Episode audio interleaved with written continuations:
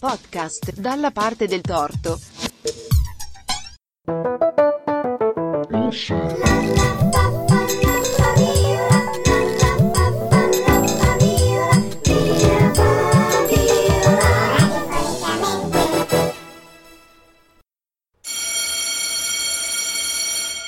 Buongiorno a tutti da Radiofonicamente, noi siamo la terza e Bezzi e siamo qua con Brando, Marta, Andrea, John.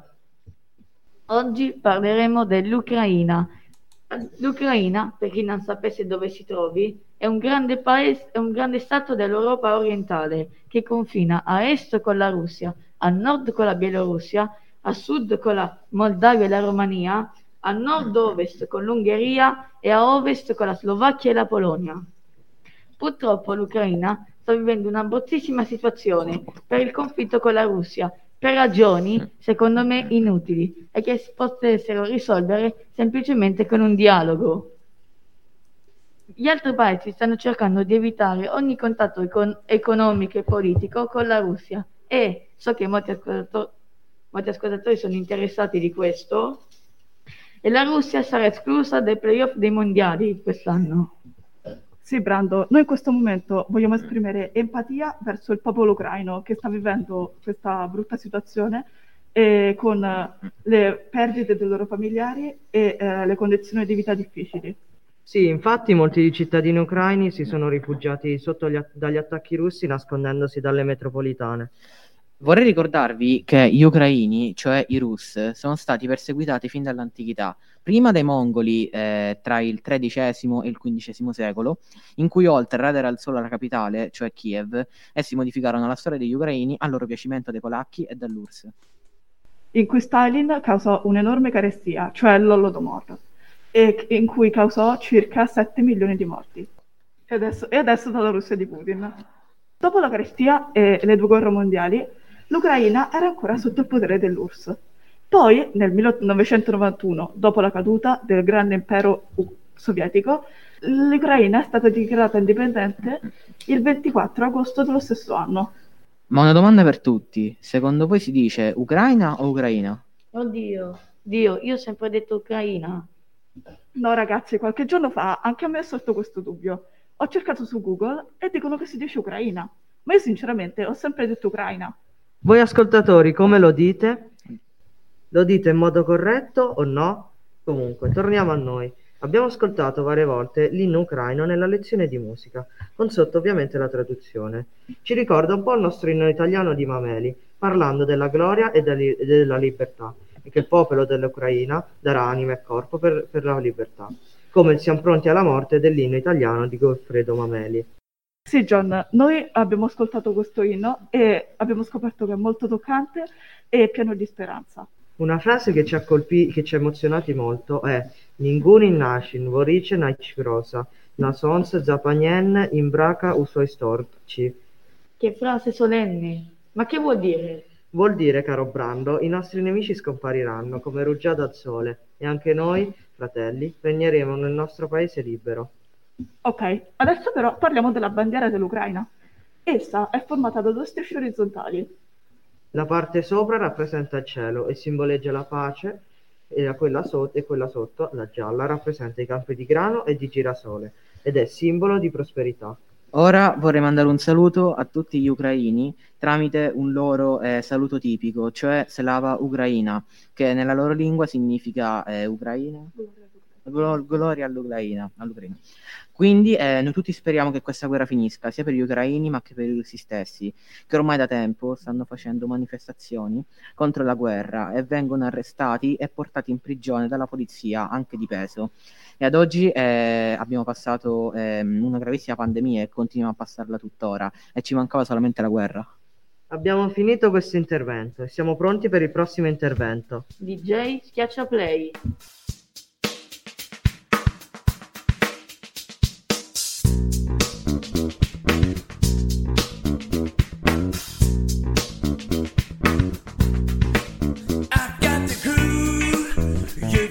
You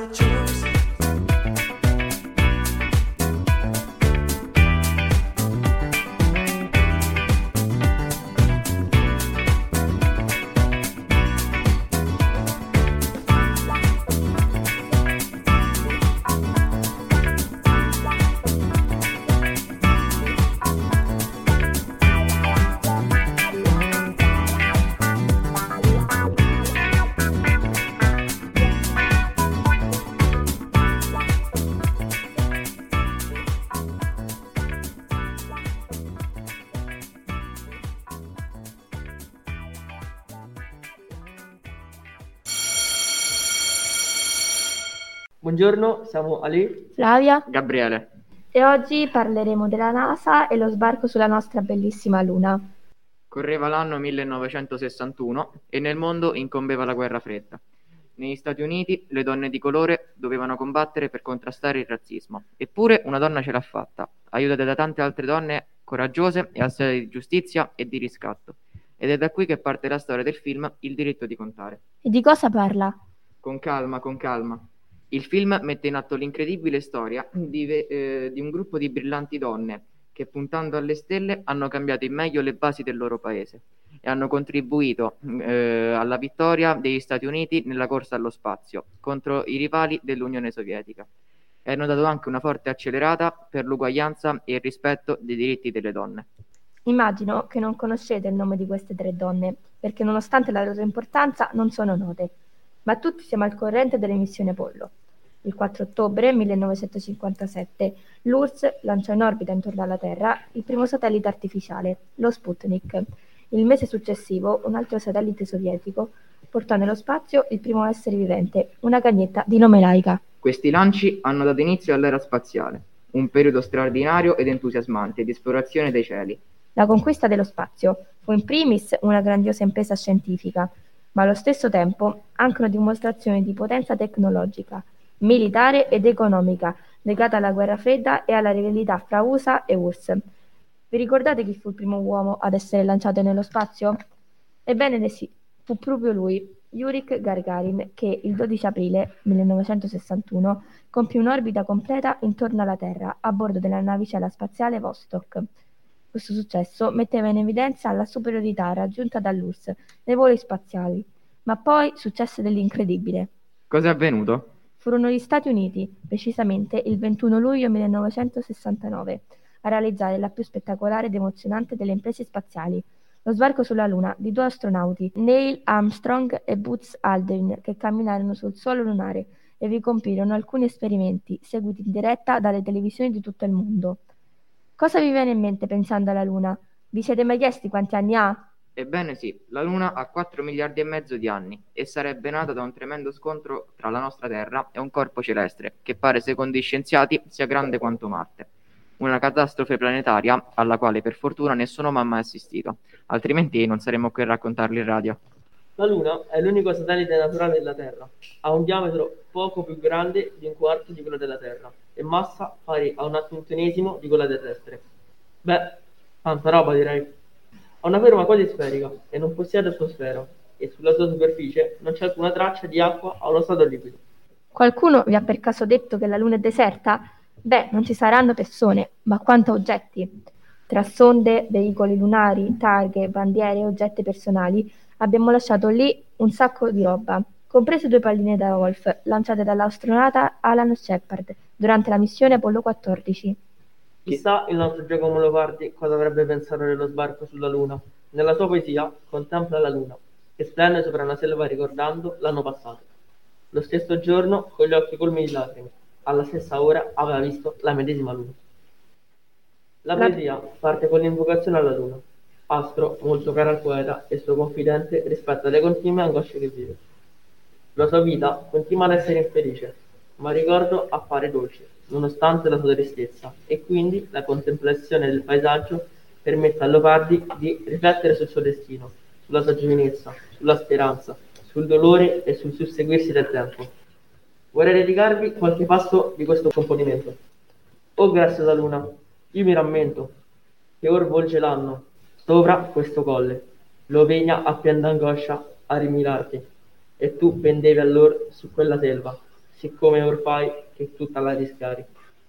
O mia diletta Luna, e pur mi gioiva la ricordanza e il noverar le, le date del mio dolore.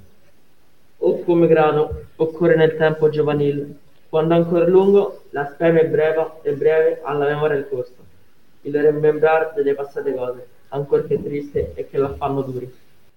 Da secoli la Luna esercita il suo irresistibile e travolgente fascino sugli uomini. Il sogno dell'uomo di arrivare su questo satellite è diventato realtà. Questo però non è servito a svelarne il fascino e l'incantevolezza. La Luna resta così a farsi ammirare, sempre così distante e immobile, e ad aspirare pensieri, riflessioni e considerazioni. Ma voi lo sapete che anche Ludovico Ariosto ha qualcosa a che fare con la Luna? In che senso? Comunque c'era da aspettarselo. In fondo la Luna fa volare l'immaginazione. La parte dell'Orlando Furioso dedicata ad Astolfo sulla Luna è una delle più affascinanti del poema. L'immagine è quella di un paladino che si reca sulla Luna per recuperare il senno perduto di Orlando e lassù trova enormi distese senza fine delle cose perse dai uomini durante la loro vita. Cosa c'è sulla Luna di Ariosto? Beh, sulla Luna di Ariosto c'è pochissimo spazio per i beni materiali. Ci sono solo le situazioni e le cose che l'uomo ha perso, cioè ricchezza, fama, lacrime, amore, sogni realizzati e molto altro ancora. Grazie per averci ascoltato anche oggi, alla prossima!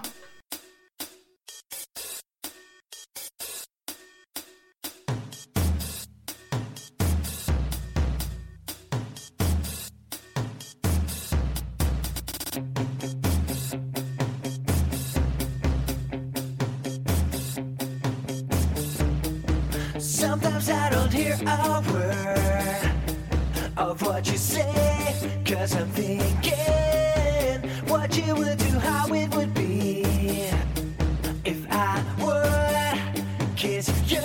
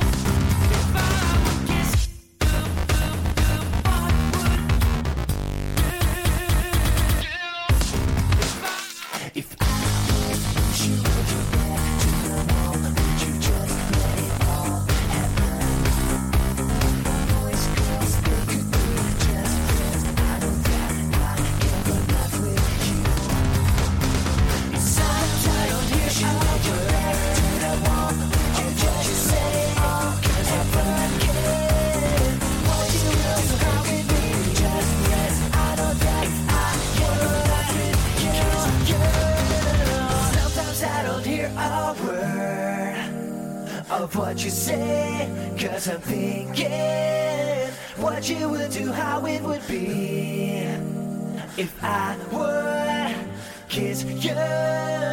Sometimes I don't hear a word of what you say, 'cause I'm thinking what you would do, how it would be if I would kiss you.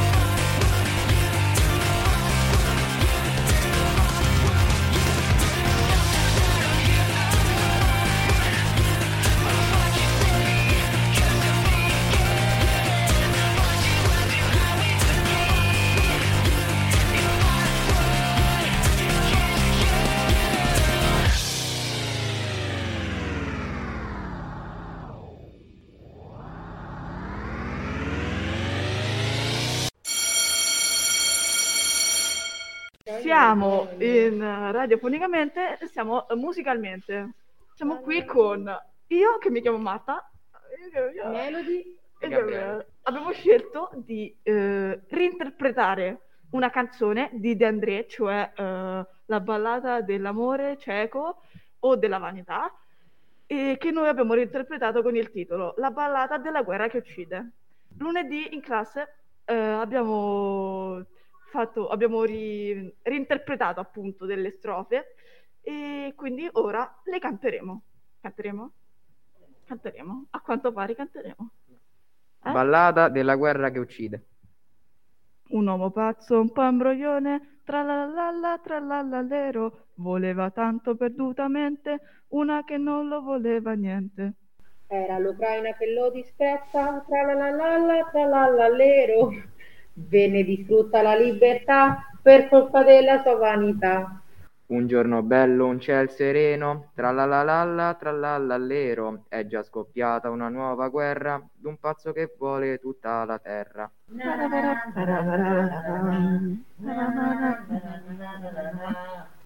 La gente scappa, ma dove va? Tra la la la la, tra la la lero, la terra chiede la libertà, nessuno sa se ce la farà. Io a combattere mi decisi, tra la la la la, tra la la lero, contro nemici più indecisi, perseguire Putin con tanti uccisi. Anche Nicolai in guerra andò, tra la la la la, tra la l'allero, per la sua patria si sacrificò, poi la famiglia lo lasciò.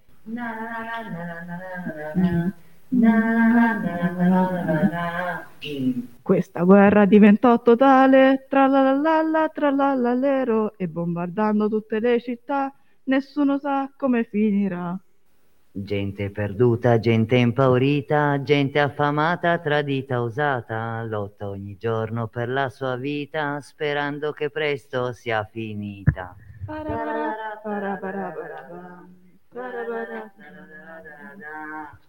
Una città che era spensierata, tra la la la la, tra la l'allero, un attimo dopo fu bombardata, nella miseria precipitata. Un ragazzino senza più casa, vede la scuola tabula rasa, cammina solo per la sua strada, nella paura che tutto accada.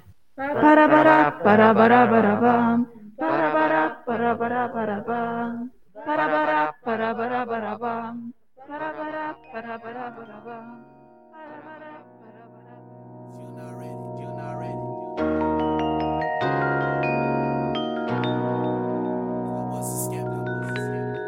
Understand it. Yeah.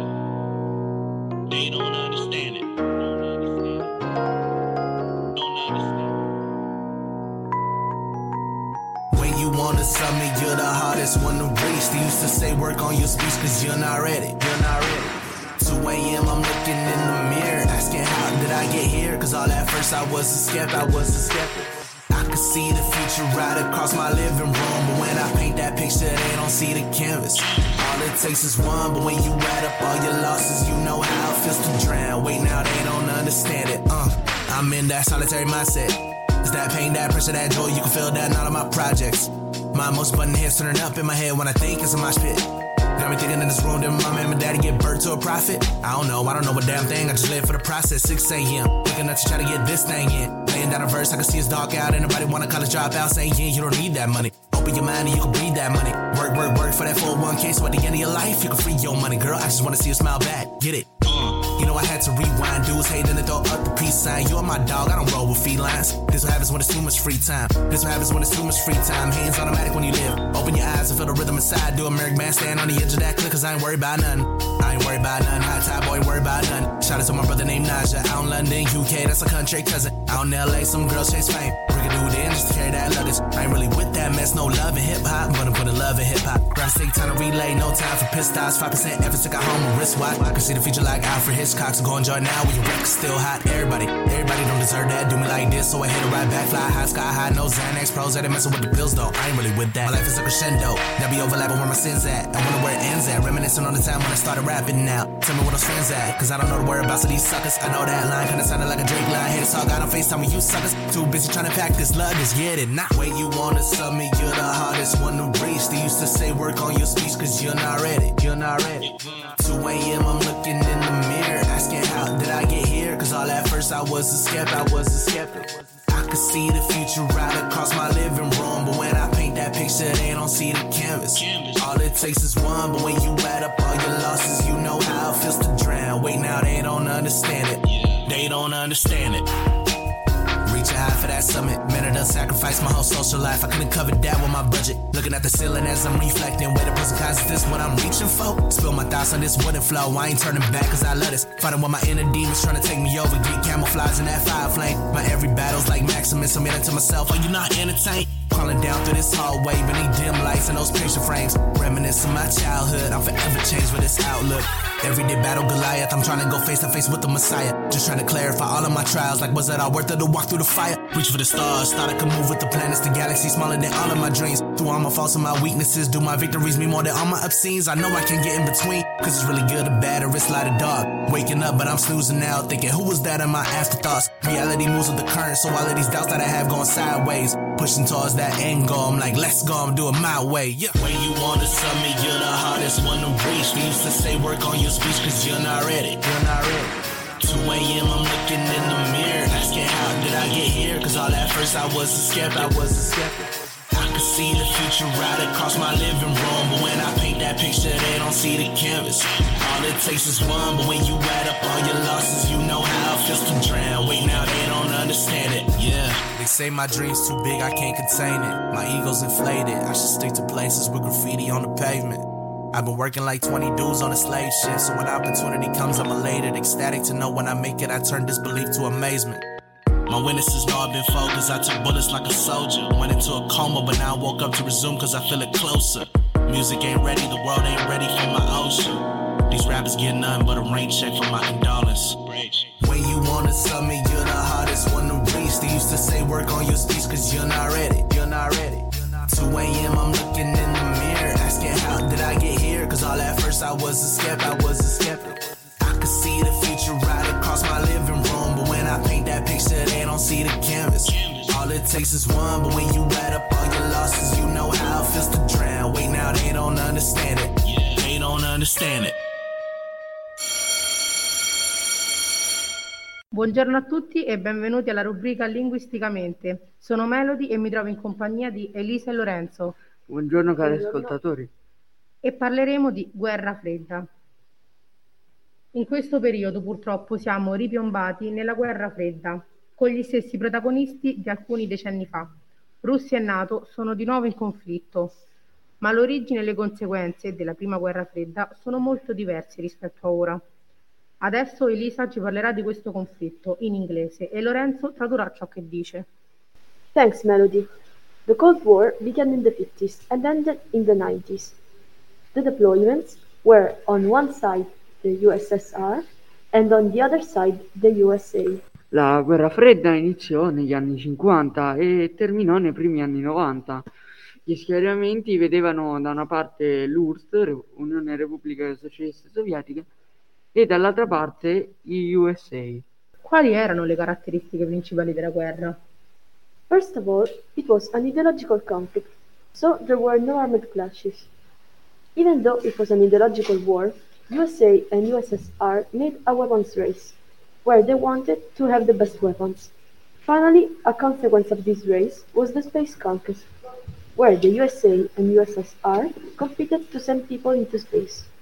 Prima di tutto questo era un conflitto ideologico, perciò non ci furono scontri armati, ma anche se era una guerra ideologica, gli Stati Uniti e l'U R S S fecero una corsa agli armamenti, dove fecero in modo di avere le armi migliori.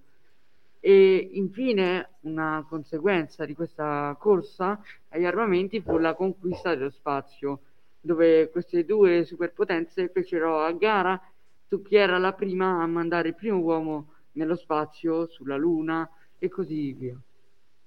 Ma se era una guerra ideologica, perché ci fu la corsa agli armamenti? Good question. They both wanted to be ready in case of an armed conflict and they wanted to intimidate each other. E entrambi volevano essere pronti in caso di un conflitto armato e volevano intimorirsi l'un l'altro. Ma detto ciò, da cosa ha avuto origine la guerra fredda? Well, during World War Two, U S A and U S S R were allies, but when the war ended, they were the only superpowers, so they came into conflict to choose who was the strongest. Because of that, alliances were born, NATO and Warsaw Pact. Durante la Seconda Guerra Mondiale gli Stati Uniti e l'U R S S erano alleate, ma quando la guerra finì erano loro le uniche superpotenze mondiali, e perciò entrarono in conflitto per decidere chi fosse la più forte. Per questo motivo nacquero due alleanze, una era la NATO e l'altra era il Patto di Varsavia. NATO included the U S A, Canada, and many Western European countries. The pact included the U S S R and the countries of Eastern Europe. From these alliances, two blocs were generated. The Western bloc, controlled by the U S A, and the Communist bloc, controlled by the U S S R. The two blocs came into conflict, so the Cold War began. La NATO comprendeva gli Stati Uniti, il Canada e gran parte dei paesi dell'Europa occidentale. Invece il Patto di Varsavia comprendeva l'U R S S e i paesi dell'Europa orientale. Eh, da queste alleanze si generarono poi due blocchi. Uno era il blocco occidentale, che era controllato principalmente dagli Stati Uniti, e l'altro era il blocco comunista, controllato dall'U R S S. Eh, I due blocchi poi entrarono in conflitto e così la Guerra Fredda iniziò. Ma infine, quali sono le conseguenze più importanti? The most important consequences of the Cold War were two: Berlin Wall and the Cuba crisis. After World War Two, Germany was divided into parts: the Federal Republic of Germany and the Democratic Republic of Germany. Berlin was in, was in the Democratic Republic of Germany, but it was divided between the two republics. People went from one side to the other of the limit. So the Berlin Wall was built in nineteen sixty-one. After decades of protest, it was destroyed in nineteen eighty-nine. It became the symbol of the Cold War. Le conseguenze più importanti di questa guerra furono due. Una il muro di Berlino e l'altra la crisi di Cuba. Dopo la Seconda Guerra Mondiale, la Germania venne divisa in due parti.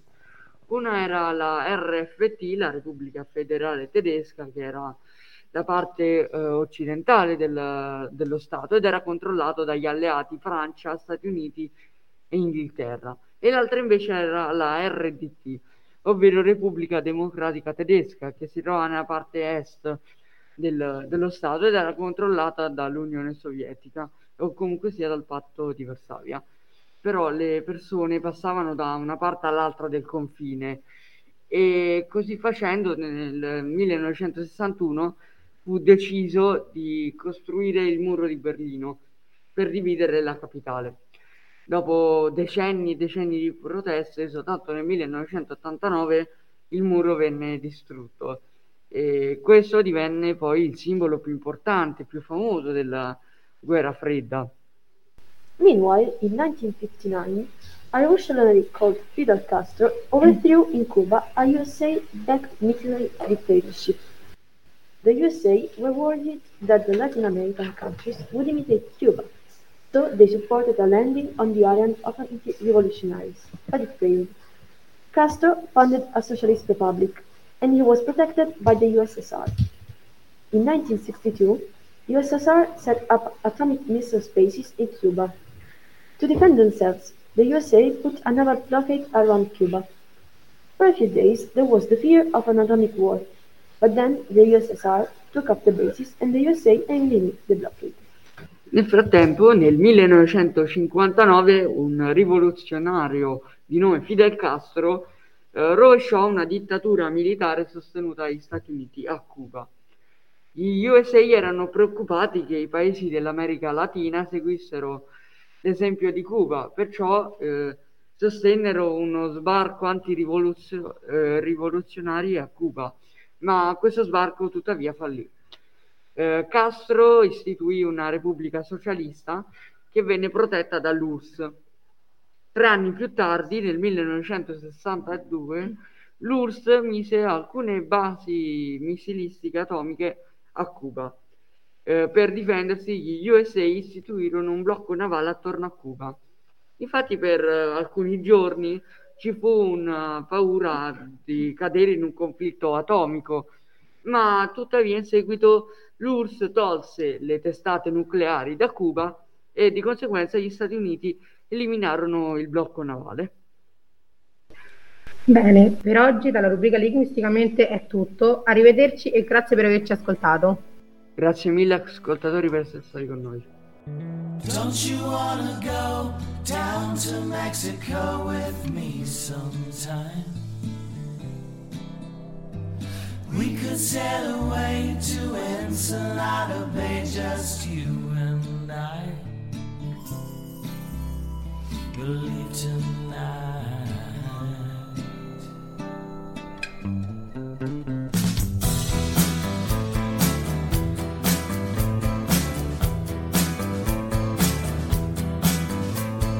We could make the carnival if we drive all night.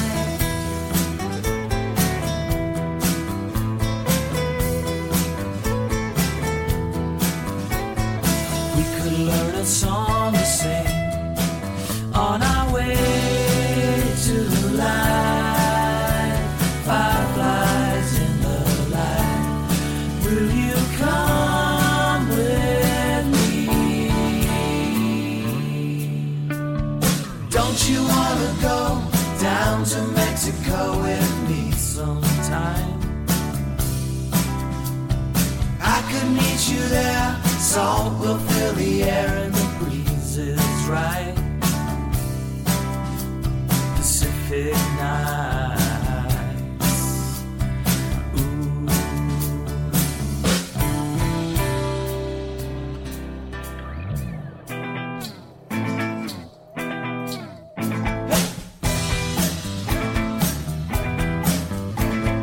We could build a holiday all day.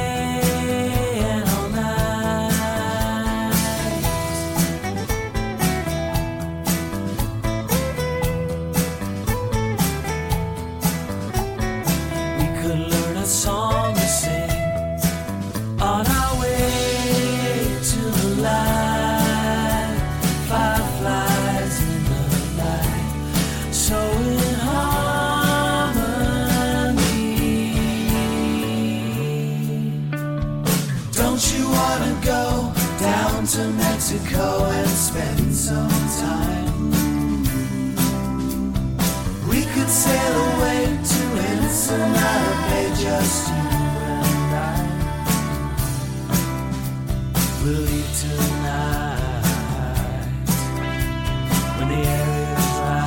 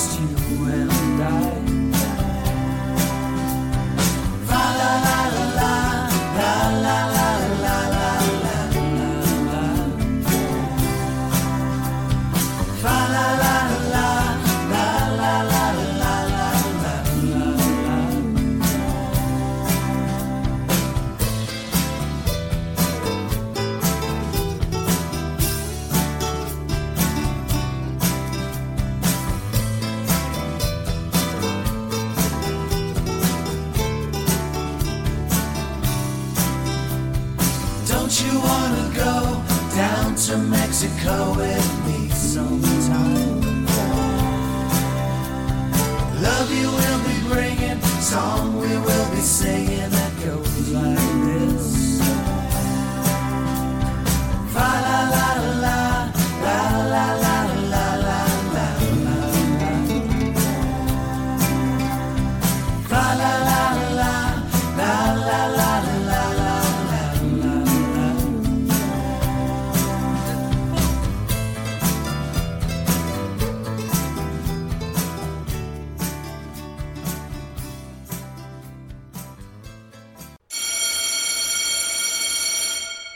Salve a tutti, buon pomeriggio. Bentornati alla rubrica Liberamente. Siamo Daniele, Emma e Manuel.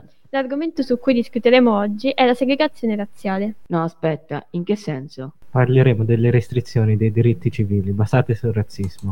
Infatti per moltissimo tempo le persone di colore venivano considerate diverse dagli altri e proprio per questo motivo discriminate.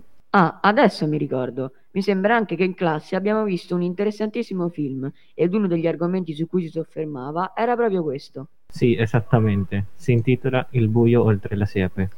Proprio come accennato, racconta la situazione delle persone di colore negli Stati Uniti nel corso del ventesimo secolo. Beh, in effetti negli Stati Uniti d'America, per circa due secoli, questa situazione impediva ai neri l'accesso a molte strutture, servizi, istruzione, cure mediche, lavoro, eccetera. In particolare, nel film si vedono spesso scene in cui si verificano situazioni simili. Un esempio è la divisione dei bagni pubblici femminili tra bianchi e persone di colore. Beh, questa separazione fu imposta tramite il cosiddetto principio dei separati ma uguali. Fortunatamente però alcune persone si sono battute per l'uguaglianza dei diritti. Una di queste molto importanti persone è Martin Luther King. Esatto, Martin Luther King fu uno dei maggiori esponenti del movimento per i diritti civili negli Stati Uniti e una delle figure più carismatiche della lotta contro la segregazione razziale. Ha anche ottenuto il premio Nobel per la pace nel millenovecentosessantaquattro. Terminò gli studi teologici e filosofici nel millenovecentocinquantatré. A quell'epoca i neri americani erano vittime della segregazione razziale. Era vietato loro l'accesso a molte scuole, università, club sportivi e centri di ricreazione, perché nonostante la Costituzione americana affermasse l'uguaglianza di tutti i suoi cittadini, di fronte alla legge le cose in realtà erano molto diverse, soprattutto negli stati del sud. Infatti le persone di colore non votavano, subivano maltrattamenti da parte della polizia e venivano condanne ingiustamente da parte di giurie popolari razziste. Sui posti di lavoro, nell'assegnazione delle case, persino sugli autobus, i bianchi avevano più diritti dei neri. E la protesta dei neri iniziò proprio su un autobus di Montgomery. Esattamente. Sapete come accadde? Il primo dicembre millenovecentocinquantacinque Rosa Parks, una donna attivista di colore, era seduta su un autobus e stava tornando a casa. I posti però erano tutti occupati e quando il conducente chiese ai neri di alzarsi per fare posto ai bianchi, Rosa non si alzò. Per questo fu trascinata via dalla polizia e arrestata per violazione delle norme che regolavano la disposizione razziale dei posti a sedere sugli autobus. Nel giro di poche ore Martin Luther King mise a disposizione il saccheso per organizzare la protesta. Fu deciso il boicottaggio dei trasporti pubblici, una forma di lotta pacifica ispirata agli insegnamenti di Gandhi. La protesta fu molto compatta e per oltre un anno gli abitanti neri di Montgomery non salirono sugli autobus e si recarono al lavoro arrangiandosi come potevano. King fu minacciato, arrestato con un pretesto e la sua casa fu fatta saltare in aria. Ah sì? E come andò a finire? Alla fine i neri vinsero le loro battaglie e nel millenovecentocinquantasei la Corte Suprema statunitense dichiarò illegale la segregazione sui mezzi di trasporto. Con il passare del tempo si sono fatti passi da gigante. Tant'è che per la prima volta, nel duemilanove, in America, venne eletto un presidente di colore, ossia Barack Obama. Eh già, ed il suo mandato durò addirittura otto anni, dal duemilanove fino al duemiladiciassette. Con questo si conclude la rubrica di oggi. Un saluto a presto da Emma, Manuel e da Daniele.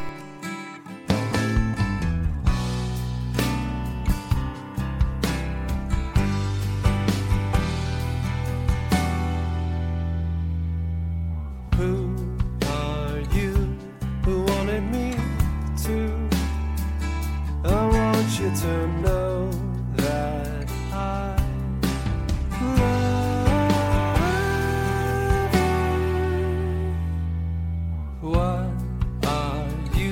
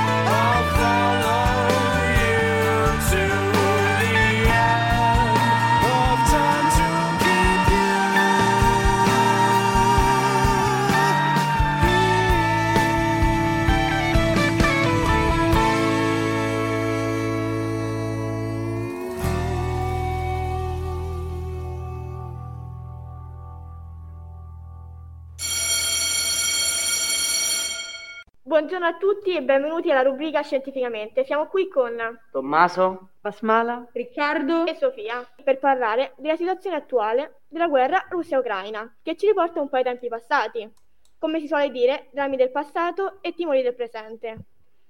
È un momento di grande ansia e timore per tutti noi, in particolare nel mondo europeo. È una guerra che va avanti ormai da moltissimi anni. Queste due nazioni sempre stanno in conflitto tra loro per svariati motivi. È scoppiato ufficialmente nel febbraio di quest'anno a causa della smil- smilitarizzazione e la protezione della regione del Donbass. Come si dice, la guerra non porta mai niente di buono e Putin, presidente russo, non si fermerà finché non riuscirà a conquistare tutto ciò di cui ha bisogno.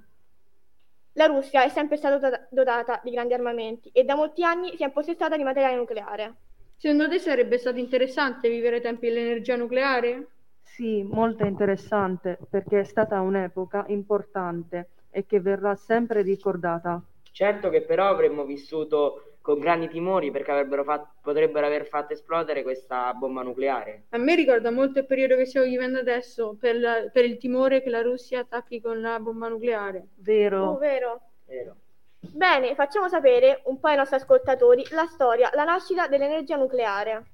L'energia nucleare nasce ufficialmente nel millenovecentotrentaquattro con gli esperimenti portati avanti da un gruppo di scienziati italiani sotto la guida del fisico Enrico Fermi. Il gruppo è anche, è anche conosciuto con il nome di Ragazzi di Via Panisperna, dove risiedeva la sede dell'istituto. Questo scienziato nello stesso anno bombardò l'uranio con alcuni neutroni, arrivando a creare un nuovo tipo di energia. Una scoperta che, oltre a conferire il premio Nobel, fu anche il punto di partenza di diverse sperimentazioni che presero via un po' in tutto il mondo. Quanto è bella la scienza! Mi ha sempre appassionato fin da piccolo. Il mio sogno più grande è svolgere un lavoro che riguarda l'ambito scientifico e fare le scoperte più sensazionali che ci siano mai state. Oh, che grandi aspettative che hai del tuo futuro! Scusami, ma per curiosità, qual è l'origine dell'energia nucleare? Allora, tutto nasce dai nuclei atomici. Nei nuclei atomici ci sono due forze, le forze elettriche, che sono repulsive tra protoni, e le forze nucleari, che sono attrattive. Sono più intense di quelle elettriche, però agiscono solo a breve distanza. Infatti, se il nucleo diviene troppo grande, tende a diventare instabile. Per questo in natura abbiamo soltanto novantadue elementi. Un nucleo instabile cerca di diventare stabile emettendo radiazioni. Quindi si emettono eh, so- energia sotto forma di particelle o onde elettromagnetiche. Alcuni tipi di radiazioni sono per esempio le radiazioni alfa, che sono poco penetranti e vengono dai nuclei di elio, le radiazioni beta, che sono un po' più penetranti e vengono da un, el- cioè sono un elettrone, e le radiazioni gamma, che sono molto penetranti e sono intensissime onde elettromagnetiche.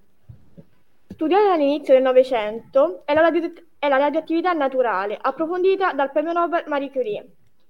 Esiste anche la radioattività artificiale, che sono delle emissioni di energia dei nuclei atomici indotta in modo artificiale dall'uomo. Nel modo artificiale esiste un processo, cioè la fissione nucleare. Questo processo consiste nel un nucleo di uranio duecentotrentacinque, isotopo dell'uranio, è bombardato da un neutrone ad alta velocità. Si spezza in due nuclei più leggeri, bario e cripto, rilasciando anche nu- nutro- neutroni che possono colpire altri nuclei, altri nuclei, potendo innescare una reazione a catena. E in questo processo si libera molta energia. Inoltre, in questo processo, durante questa reazione, la massa finale è leggermente più piccola di quella iniziale. Cioè, la massa perduta si è trasformata in energia, tramite la formula E uguale M per C alla seconda, dove C alla seconda sta a, si- a significare la velocità della luce nel vuoto, cioè tremila chilometri al secondo. Questa formula è probabilmente la più famosa di tutta la fisica, è stata inventata da Albert Einstein. Ammazza che bella spiegazione che mi avete dato, anche se però l'ho trovata un po' noiosa. Però sono sicuro che adesso, alla prossima verifica, sarò più preparato che mai. Mm-hmm. Lo sapete un argomento che mi ha sempre colpito? Le centrali nucleari, ma non ho mai avuto l'occasione di approfondire la materia. Vabbè, questa volta parlo io. La centrale nucleare più famosa a causa di un'esplosione è stata quella di Chernobyl, che si trova in Ucraina, nella città di Pripyat. La centrale nucleare è esplosa a causa di un test di sicurezza e il reattore quattro non si è raffreddato in tempo. Mi sa dire in generale qualcosa delle centrali nucleari? Sì, è costituito da un impianto dove si produce energia elettrica con dei combustibili però né carbonio, né petrolio, né gas naturale, ma i nuclei di atomi. Grazie, adesso ho capito un poco meglio come è costituita una centrale nucleare. Ora sono veramente acculturata. Anche voi ascoltatori avete capito qualcosa di ciò che abbiamo spiegato e approfondito? Speriamo di sì e di aver fatto capire qualcosa. E con questo è tutto. Arrivederci da Sofia, Tommaso, Riccardo, Basmala. Alla prossima.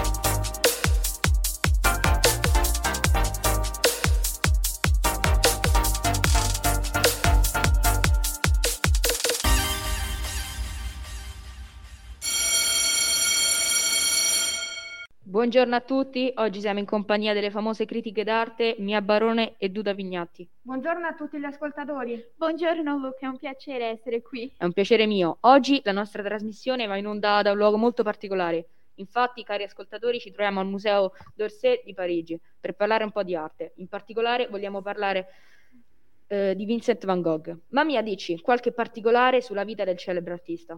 È stato uno dei migliori artisti della fine dell'Ottocento. Pensate che fu l'autore di quasi novecento dipinti e di più di mille disegni, senza contare i numerosi schizzi non portati a termine. Incredibile! So che però non ebbe una vita molto felice, giusto Duda? Giusto Luca, lui era originario dei Paesi Bassi e in seguito decise di trasferirsi ad Aarhus per creare una comunità di artisti insieme a Gauguin. Solo che il rapporto con lui si faceva sempre più duro per via delle litigate, così decise di tagliarsi un orecchio e di conseguenza viene mandato al manicomio. E per un periodo sembrava che stesse meglio, ma non era così, infatti poco dopo decide di suicidarsi. Insomma, morì molto giovane, dire che però ci ha lasciato delle opere veramente fantastiche. Sì, certo Luca, ma sai qual è la particolarità dell'arte? È che è molto soggettiva, infatti ognuno di noi può darne una diversa interpretazione, anche in base al periodo che si sta vivendo. E noi oggi, nelle opere di Van Gogh, riusciamo a ritrovare degli elementi che riportano a ciò che sta avvenendo in Europa. Certamente, Mia, infatti, prendiamo i mangiatori di patate, una famiglia di contadini che consuma una povera cena in una stanza molto piccola e sono illuminati da una luce che proviene da una lampada e i loro volti rappresentano tutta la fatica del lavoro. In quest'opera prevalse il buio, il che ci fa pensare ai bunker in, in cui le persone cercano rifugio per sfuggire ai bombardamenti come sta avvenendo in questi giorni in Ucraina. Non solo, la povertà è il tema centrale dei mangiatori di patate, ma la povertà è anche una delle conseguenze che una guerra può provocare. Tutti sanno però che Van Gogh fosse un amante dei girasoli. Esatto. Infatti, un altro celebre dipinto è proprio Girasoli, nel quale vengono rappresentati dei girasoli in un vaso. Van Gogh era deliziato da questi fiori. Pensa che il suo sogno era quello di lavorare in uno studio insieme al suo amico Paul Gauguin e di creare decorazioni per le pareti, costituire ed enormi dipinti di girasoli. E neanche a farlo apposta, Luca, i girasoli ci ricordano proprio l'Ucraina, per la sua grande produzione di grano e perché il giallo di questi fiori lo ritroviamo insieme al blu nella sua bandiera. Bene ragazze, direi che ora parliamo del famosissimo quadro che abbiamo avuto l'onore di ammirare, cioè Notte stellata sul Rodano. Che mi dici tu?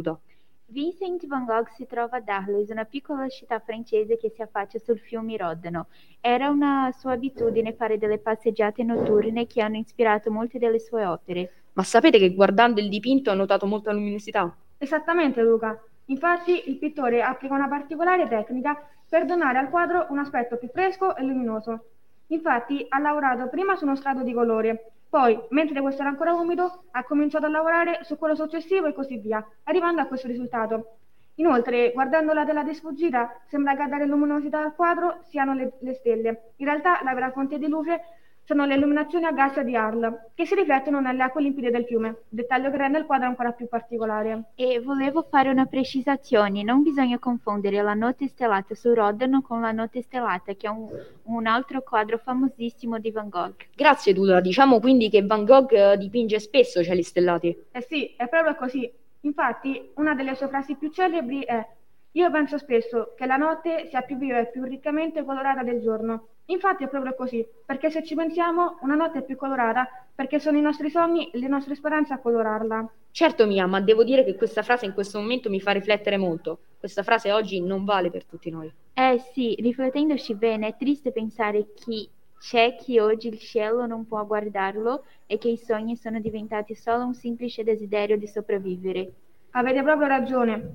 Basta pensare a ciò che sta succedendo ora in Ucraina, dove le persone, al posto di vedere un cielo stellato, sono costrette a stare nei bunker per ripararsi dai bombardamenti. E di certo il loro più grande sogno è di rimanere in vita. E sì ragazzi, dunque concludiamo la nostra rubrica con un po' di tristezza, ma con la speranza che al più presto la Notte stellata sul Rodano possa di nuovo trasmettere a tutti, a tutti le nostre stesse sensazioni e che le persone che affrontano la guerra possano continuare a passeggiare serenamente sotto un cielo stellato, proprio come fa la coppia rappresentata nel quadro. Vi salutiamo e inviamo un abbraccio virtuale a tutti, ma ancora più forte a chi sta soffrendo. Alla prossima!